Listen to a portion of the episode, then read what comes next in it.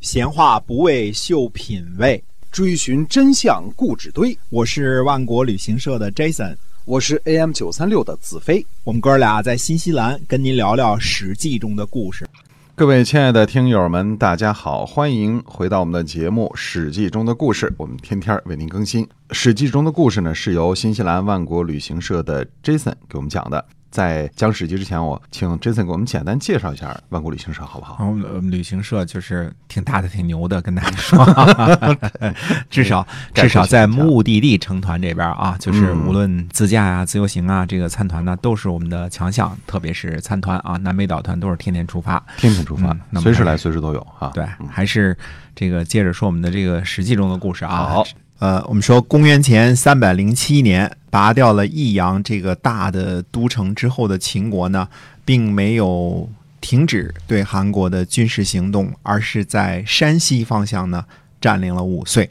五岁对于韩国来说有多么重要呢？那我们先和大家说一说呢，这个韩国的都城的变迁。韩国最早的封地呢是在韩原。啊，但是韩元是指哪儿呢？我们不知道，大约是指哪儿呢？我们知道，大约是指的是黄河西部的，今天属于陕北的韩城，以及黄河东边的。今天大大概是叫做山西的河津这个地区，就是夹着黄河两岸的这个地区。我们说最早的时候晋国的封地是跨着黄河的啊，最早的时候晋国是跨着黄黄河的，那么其中就有韩家的这个封地，但是具体的韩家的城堡建在什么地方，我们不知道。就是知道是大约是在陕西的韩城或者是山西的河津这一带，呃，说起来好像跨着两个省，实际上就隔着一条河啊，很很简单啊。在春秋末年呢，韩真子把都城迁到了平阳，平阳呢位于今天山西临汾一带啊。现在我们山西有临汾啊。那么五岁呢？等于是守护平阳的大镇，位置呢距离平阳呢不算太远。五岁的具体位置呢，大约在今天的山西垣曲的东南，在黄河的岸边啊。大约呢是在公元前四百二十四年左右，韩国呢迁都益阳，这就是刚刚被秦国攻克的那个益阳，只不过呢时间。很短，就是韩国在这儿建都的时间呢很短，呃十来年吧。后来呢，到了公元前四百零八年左右呢，韩国又迁都到了今天禹州附近的阳翟。当然呢，公元前三百七十五年，韩国灭了郑国，就把这个都城呢迁到了如今的新郑河南新郑附近。这是都城的这个演变的过程啊。我们说呢，各个都城呢，就是大的城市的发展呢。这个世界上呢，有这么一门学问，叫做历史地理学啊。历史地理学，这个在中国呢是这个北京大学的这个侯仁之先生最先做的这门学问开的这个课啊，就是说研究呢历史上的地理，因为这个地理呢是有变迁的。嗯，比如说黄河就是一个简单的例子，它在春秋时期可能跟后来的时候就不一样了，对吧？所以导致了很多的这个这个人们的做法和这个当时的方法不同。你为了理解历史呢，就去学地理，叫历史地理学。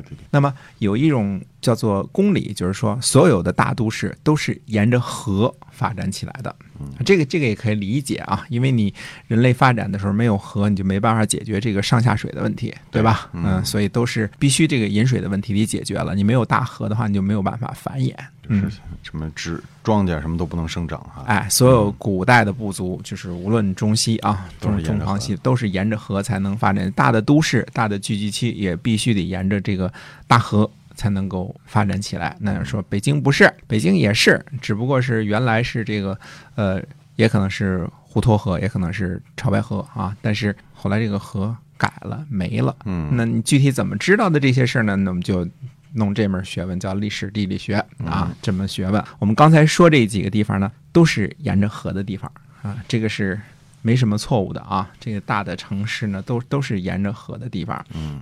我们说韩家最早的发祥地在陕北的韩城和山西的这个河津地区啊，这是呃相对来说靠北的。后来呢，迁到了平阳，就是今天的临汾，不用说是临汾嘛，就是临着汾水的意思。那么五岁呢，在黄河的北边，沿河山西境内，它是靠着黄河，是靠着当时的黄河的。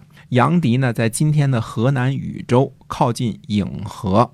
新政不用说了啊，在黄河的南岸。那么韩国的这个迁徙的路径，都城迁徙的路径呢，基本上是从北向南啊，沿着各条大河迁徙的啊，或者说呢，呃是。向着东南方向前进的，从西北哎，从西北向东南前进的啊，沿着这个从北到南的这些河，从上往下的走了北边的河，在南边的河这么一路下去的，基本上啊，呃，除了最后又兜了一圈往回走了一点以外，但是都是沿着都城都是沿着大河建的。好了，我们绕了一圈了，大家知道了五岁有多么重要，因为五岁呢，就相当于平阳的南大门，失去五岁之后呢，平阳危矣。平阳为什么还重要呢？因为现在韩家不都是已经到了这个新郑了嘛，对吧？已经到了河南了嘛。因为平阳啊是老韩家的原来的都城，祖坟所在。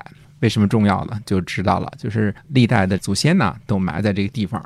这对于讲究祭祀和敬祖的这个中国人来说，这是非常非常重要的。秦国呢在攻占了益阳之后呢，马上渡过黄河，对五岁用兵，这就是告诉韩国必须得。乖乖的屈服，否则韩国呢，从老都城到新都城都很危险。所以在这个时候呢，秦国使用的是武力威吓的这种方针。嗯啊，对于韩国来说，要说呃益阳之战啊，围困就围困了五个月，那死的人肯定也少不了啊。刚打完了这么一场，呃，拔掉了这个这个益阳的这么一个大战役之后，马上就对五岁用兵，这个是好像有点这个逞强。因为这是等于是从南北两方向在夹击韩国嘛，对吧？从你的老都城到新都城，我在夹击你。所以说这个时候啊，这个韩国呃受到了很大的军事压力。呃，我们在这个著名的电视连续剧《这个芈月传》当中啊，秦武王被饰演成了一个舔着大肚子的这个贵族小玩闹的这个形象啊，那舔个肚子啊，小小小玩闹一样啊，这个比较粗俗。现实生活当中的秦武王呢，雄才大略，绝非寻常。啊，跟这个《芈月传》当中的这个形象是不太一样的。秦武王呢，对于各个国家之间的关系啊，处理的非常的好，而且呢，他敢于打破现状，主动出击，那打破现有的均衡状态，不满足于已经取得的成绩啊，积极进取啊，呃，先谋划呢拿下益阳，非常敢冒险啊，也正好赶上一个要冒险。嗯，意在求取功名的羁旅之臣甘茂，嗯，君臣两人呢就一拍即合。呃，秦武王呢，非得指着甘茂才得把益阳这事儿呢能给拿下，对吧？因为他其他几个大臣都有跟韩国有这个说不清的利益关系嘛，包括这个处理机啊、公子氏啊这些都有说不清楚的这个利益关系，所以只能指着甘茂执行他这个政策。所以从用人方向，从这个嗯剪除张仪。用甘茂，然后怎么平衡处理机和这个甘茂之间的关系？怎么跟嗯楚国搞好关系？怎么样攻击韩国，拿下益阳，然后进取，就是正好奔着这个洛邑的方向去啊！这个秦武王可不是一个窝窝囊囊的人，相当相当有本事的人，非常有本事的人，这绝不是。这个电视剧里，这个这个舔着个肚子啊，嘻嘻哈哈的这个小玩闹的这个形象啊。那么公元前呢三百一十一年，秦武王刚刚继位的时候，那么蜀国的监国呢陈庄作乱啊。我们说了，把陈庄派去做他的相国嘛，做监国嘛，对吧？他杀了呢蜀侯通国。次年呢，秦武王派当时还是蜀长的甘茂呢领兵平乱，诛杀陈庄。公元前三百零八年呢，秦武王封蜀侯通国的儿子为蜀侯，并且呢，派遣司马错率领巴蜀联军十万，巨大的战舰啊，大船啊，万艘啊，米呢六百万斛，从治出发，出涪陵夺取商务之地，建立了千中郡啊。所谓的千中郡呢，就是今天的我们说湖南的西部。和和贵州的东北部啊，其实湖南的西部跟贵州的东北部这是差不多的地方，就山区的地方啊。这个占领了黔中郡，所以从这个工业上来讲呢，秦武王绝对不是个贵族小玩闹啊。那除了工业上来讲，我们说还是从形象上来讲，秦武王呢是个大力士，那经常和谁呢？和人比、乌霍啊、孟越等呢比赛钢鼎。那钢鼎就是举鼎的意思啊，把这个。举起来，哎，就跟今今天举重举杠铃这个意思啊，嗯。叫扛鼎啊，就是说楚霸王力能扛鼎啊，嗯这个字儿不念扛啊，力能扛鼎，啊念刚是举的意思。人比呢是秦国有名的勇将大力士，当时秦国的谚语说什么“武有人比，文有出礼”，就是武的方面是人比，是这个厉害啊、嗯。那么文的方面呢是处理机啊，处理机被称作智囊嘛，智囊这个词儿从这儿来的啊。嗯那么说过几次了。这其中的这个谚语当中的人比呢，就是说他是秦国的猛将，文武都有。秦武王呢，我们说不像电视剧里是那个 舔着个肚子啊，他是个嗯举重大力士，看清楚了啊，啊，是个举重的大力士，一一个铜鼎几百公斤就举起来了，举起来了，哎，嗯秦武王呢，真的这个时候是有理由高兴的。他讲过什么事情呢？他讲过说，居通三川以窥周史，那就是不朽了，对吧？他自己的伟大志向，他的秦国梦，就是要车呢通过三川。把这个战车呢开到周史那边去，开到王城去，开到洛邑去啊，嗯这就不朽了。现在呢，通往洛邑的最大的都城益阳，这个硬钉子已经被拿下了。韩国呢求和，当然是这个秦武王实现报复的时候了，对吧？这个他先派这个处理机呢，带领着一百辆战车来到了王城啊，结果呢，周赧王呢是这个客客气气的啊，派人迎接啊，这个处理机的这个一百辆的车队来了，都客客气气的迎接啊。嗯那么秦武王自己呢，也顺利进城了，进入了这个王城，实现了自己的梦想。那么秦武王呢，呃，理想实现了，那就庆祝一下吧。嗯，秦武王呢，因为是个大力士呢，庆祝的这个方式也不一样，和孟月这些人呢来进行体育锻炼啊啊，练习举重啊。我们说过啊，嗯，《芈月传》里边把这个秦武王刻画成一个舔着个大肚子的小玩闹啊，绝对不真实啊，太太这个戏剧化了啊。那么秦武王的形象应该是个举重运动员的形象，一身横练的肌肉才对呢嗯啊，绝不是这个这个大肚子那样啊不。是个小胖子啊，不是小胖子啊！王城里面呢，最多的就是鼎了，因为鼎是这个王城的这个宝贝嘛，对吧？那举就举吧，嗯，从几十公斤到几百公斤，随便举啊。那举鼎，秦武王呢，在和孟月进行举鼎比赛的时候呢，绝膑，就是胫骨断了。啊，非常的戏剧性啊！突然一下就这个出现了事故啊，发生了这个体育锻炼的事故。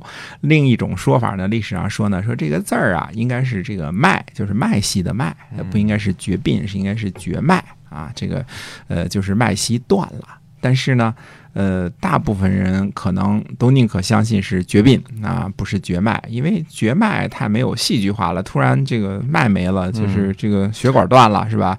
太太不戏剧化了。这个绝病就不同了啊，嗯这个呃不可一世的秦武王啊，体育健将秦武王进入了这个王城啊，进入了几百年的周天子的都城，和秦国的大力士啊，这个孟月一起进行举重比赛啊。一个一个一个的顶，越举越重，突然咔嚓一下，这个秦武王的髌骨折断，多么有戏剧性的一个场面啊！嗯非常的狗血啊！这个几千年来，无数的这个帝王君主啊，可能再没有一个人死的像像秦武王这么超凡脱俗了。说非常的不一样啊，嗯非常的特别的不一样。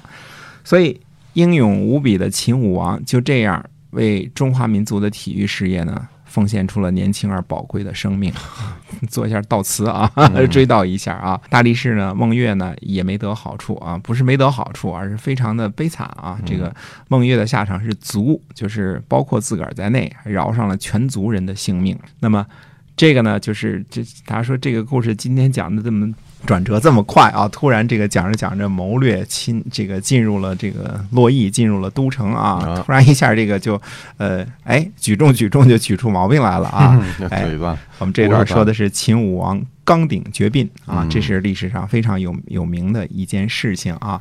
大家呢都是戏迷，你也猜出来了，我们这个大家熟悉的芈月呢快要登场了。嗯那么下回呢，我们跟大家讲一些个呢有关于《芈月传》当中的事情，跟历史上有关的事情。